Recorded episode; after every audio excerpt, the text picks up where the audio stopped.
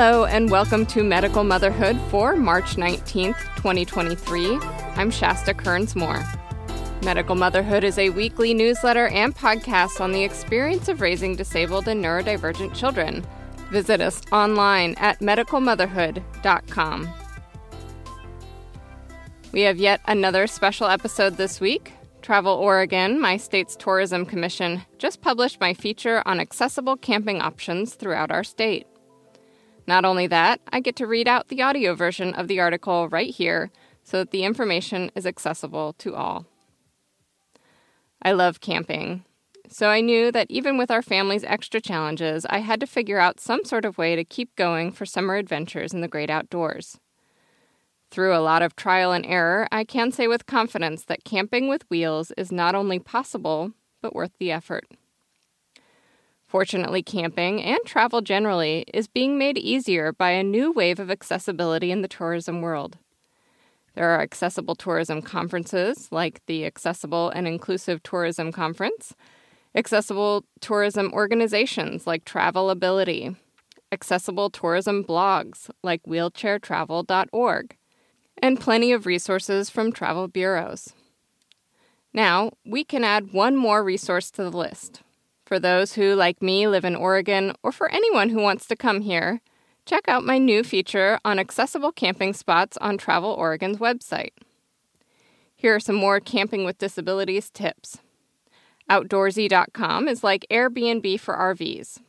I can't say it's terribly affordable, comparable to hotel prices, but it does offer a way to have an adventure with kids who need certain amenities wherever they go. To find more accessible camping options in Oregon, click the Features button on Oregon State Parks website, stateparks.oregon.gov.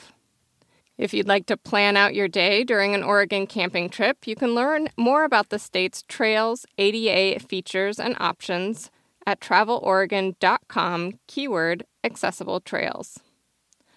Also, if you're looking for accessible camping spots throughout the country, Recreation.gov also has a checkbox in the upper right corner of its search bar for, quote, accessible camping. Do you have other tips and experiences you want to share? Write to me at shasta at medicalmotherhood.com or reply to this email if you're a Medical Motherhood subscriber. And happy trails to you. Without further ado, here's Accessible Camping Adventures in Oregon, my article from traveloregon.com. From accessible kayaking to old growth forest trails, the range of opportunities has never been greater for campers needing accommodations in Oregon. Thanks to an initiative to update and upgrade Oregon State Park facilities to make parks more accessible for people who need assistance and mobility equipment, it's even easier to make treasured camping memories. In honor of National Developmental Disabilities Awareness Month, which takes place each year in March, here are some ways that even more campers can get back to nature and camp in Oregon. Just be sure to book early. Summer spots fill up quickly. Take in a deep blue crater or ponderosa pines.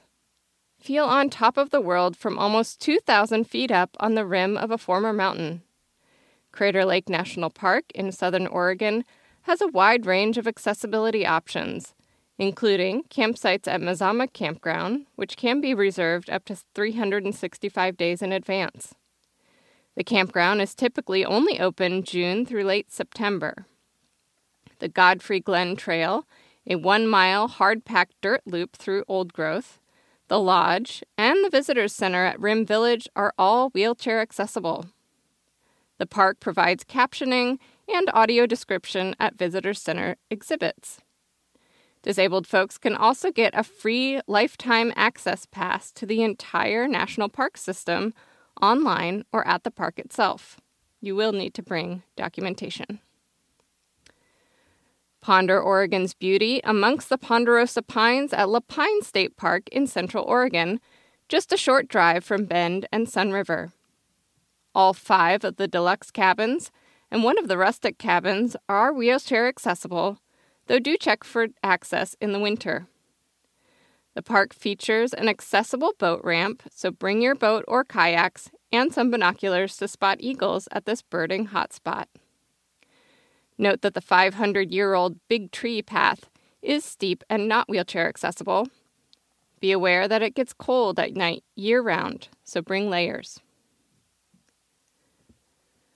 Take in a waterfall or fish at a tranquil lake.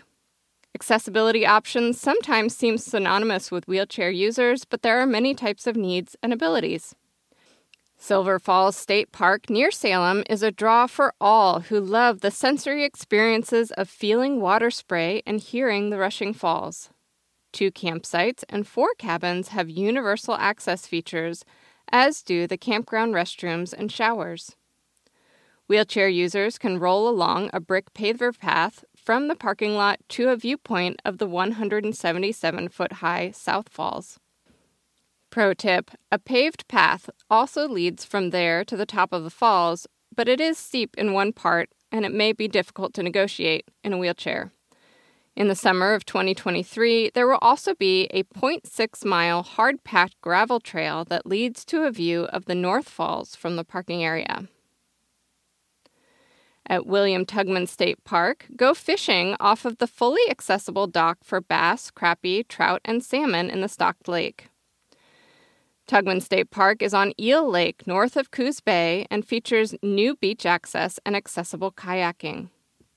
Year round camping is available with hot showers, 11 yurts, and two RV camping sites. A 40 minute drive south is Shore Acres State Park with interpretive signage and a view of Simpson Reef Overlook. Ride the rails or glide where trains once traveled. The Snake River carves deep through Oregon alpine peaks to create spectacular landscapes. At one of the state's largest U.S. Forest Service campgrounds, Union Creek Campground in eastern Oregon's Wallowa Whitman National Forest is located on the north shore of the Phillips Reservoir. The campground features fishing, water sports, and birding. Parking spurs are paved, and some facilities are accessible, including four campsites with electric hookups. From there, take a day trip to the historic gold mining town of Sumpter and take a ride on the historic Sumpter Valley Railroad steam locomotive. One of the rail cars does have a wheelchair lift. On the other side of Portland, take in the sights on the Banks Vernonia State Trail, an eight foot paved path that runs 21 miles through Douglas fir stands and wildflower fields.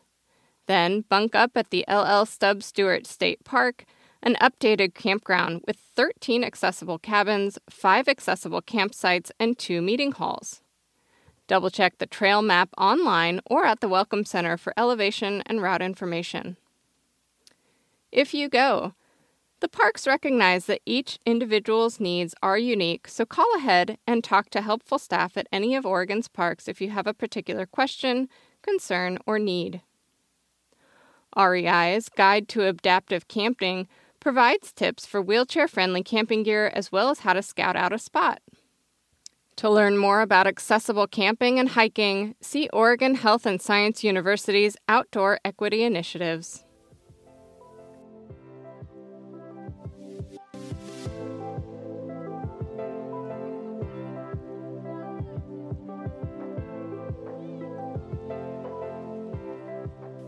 Time for Medical Motherhood's news roundup snippets of news and opinion from outlets around the world.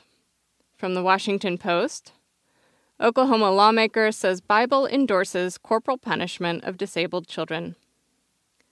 Oklahoma State Representative John Talley thought that his bill to bar schools from spanking children with disabilities would find little to no opposition at the state's legislature. After all, the Republican lawmaker said that he had fielded calls with dozens of families and educational groups, drawn inspiration from his personal experience, and received support from colleagues on both sides of the aisle. Yet on Tuesday, what seemed like a rare bipartisan moment quickly came crashing down as other Republican lawmakers invoked the Bible to argue against Talley's House Bill 1028, claiming in some instances that, quote, God's word is higher than all the so called experts, as Representative Jim Olsen posited during the proposed legislation's debate. The bill wound up with 45 votes in favor and 43 against, six short of the 51 it needed to pass. Corporal punishment, though in decline, remains in use in American schools. For centuries, students have been whipped or struck by rulers and paddles.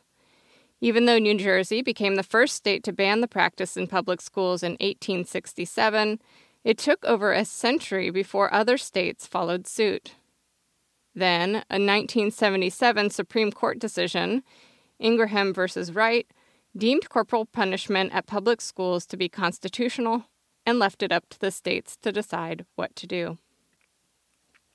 Oklahoma is among the 19 states where corporal punishment is still legal in public schools. In almost all states except for New Jersey and Iowa, it's also allowed in private schools. Talley said he still has hope that his bill will become state law.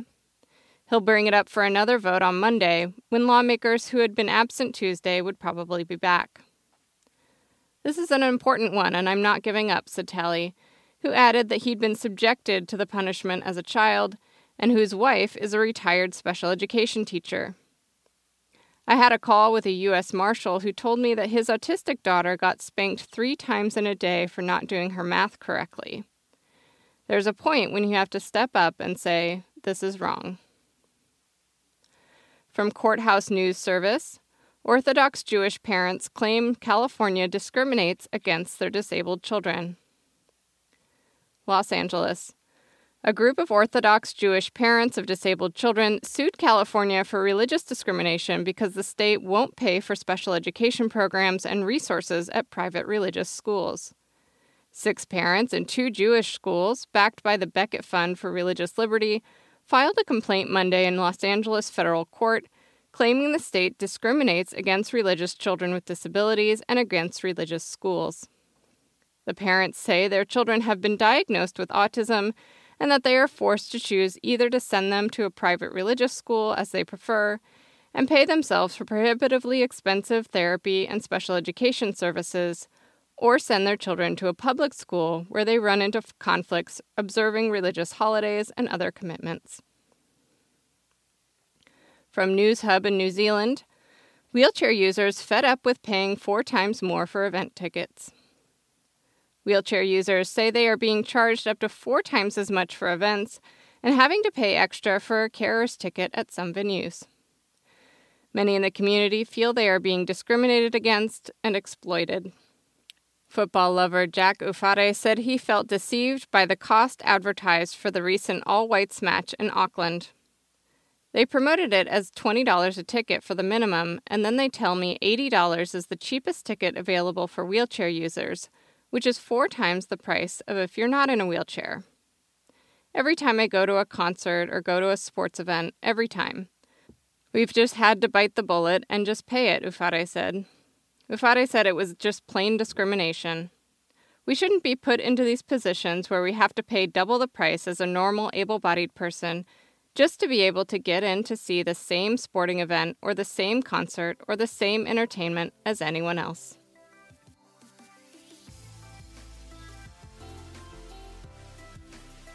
Medical Motherhood brings you quality news and information for raising disabled and neurodivergent children. Get it delivered to your inbox each Sunday morning or give a gift subscription. Subscriptions are free with optional tiers of support. Thank you to our paid subscribers. Follow Medical Motherhood on Facebook, Twitter, TikTok, Instagram, or Pinterest. The podcast is also available in your feeds on Spotify and Apple Podcasts. Visit the Medical Motherhood merchandise store through a link on our website. Do you have a story to share or an injustice that needs investigation? Tell me about it, and it may become a future issue. Thank you for listening. Our music was composed by Ehimitsu and used under a Creative Commons license.